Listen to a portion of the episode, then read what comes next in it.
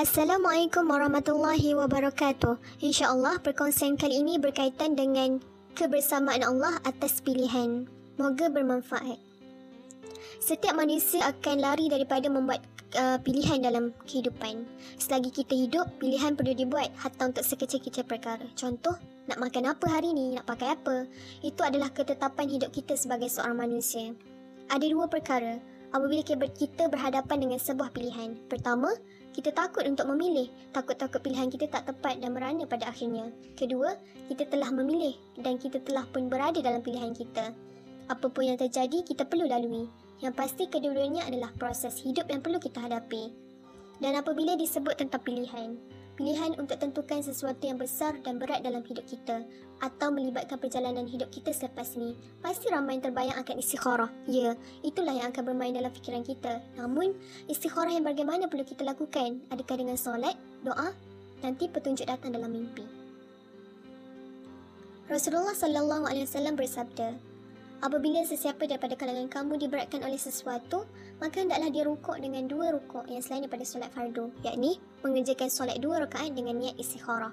Kemudian hendaklah dia berdoa, Ya Allah, aku beristikharahkan engkau dengan ilmumu dan aku juga memohon ketetapan dengan ketetapan yang bersandarkan kurniaanmu yang maha agung. Engkaulah yang maha menetapkan sedangkan aku tidak mampu untuk menetapkan. Engkaulah yang maha mengetahui dan aku pula tidak mengetahui.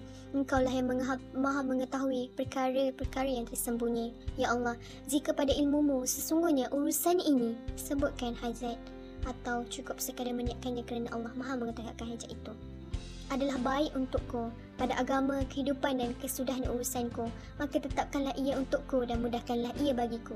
Kemudian berkatilah bagiku di atas pilihan ini. Dan andai kata pada ilmumu sesungguhnya hal ini adalah buruk bagiku pada agama, kehidupan dan kesudahan urusanku, maka hindarkanlah ia daripadaku dan hindarkanlah aku daripadanya. Tetapkanlah bagiku kebaikan dan jadikanlah aku redha dengannya. Ya, lakukanlah solat istikharah untuk memohon petunjuknya. Seterusnya, gandingkanlah istikharah tersebut dengan istisyarah iaitu meminta pendapat mereka yang boleh dipercayai untuk membantu kita membuat keputusan. Syekh Al-Islam Ibn Taymiyah rahimahullah berkata, tidak akan menyesal seseorang yang beristikharah kepada Al-Khaliq serta bermesyuarat dengan para makhluk serta tetap pendirian dalam keputusannya. Setelah beristikharah namun hati kita kadang masih lagi berada dalam ketidakpastian. Harus untuk kita terus mengulangi solat dan doa istikharah itu hingga kita beroleh ketetapan hati dalam membuat keputusan di samping meminta pendapat individu-individu tertentu. Dan apa yang sangat penting ialah keputusan hendaklah kita yang berhajat itu melakukannya dan bukan menyerahkan kepada Allah untuk membuat keputusan itu dan menampakkannya melalui tanda-tanda yang kita cari. Di sinilah ruang untuk fitnah berlaku apabila dalam suasana hidup kita yang dibelenggu oleh pelbagai maksiat serta iman yang ter- teruji. Kita kadang membuka satu ruang untuk dicelah oleh tipu helah syaitan.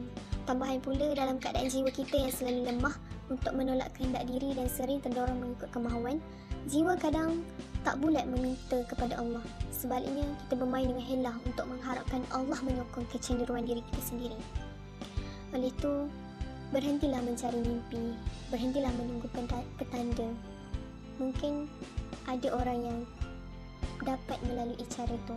Tetapi kita manusia biasa carilah kekuatan dan ketetapan hati dengan beristikharah memanggil kebersamaan Allah dalam keputusan yang kita buat. Jika di kemudian hari pada pilihan yang kita buat datang mehnah yang menguji kehidupan kita, kita tidak akan berfikiran negatif, malah kita akan berusaha untuk cari sisi-sisi positif dan hikmah terhadap apa yang berlaku andai besar, pejamkanlah mata dan yakinlah Allah tahu apa yang terbaik untuk kita. InsyaAllah.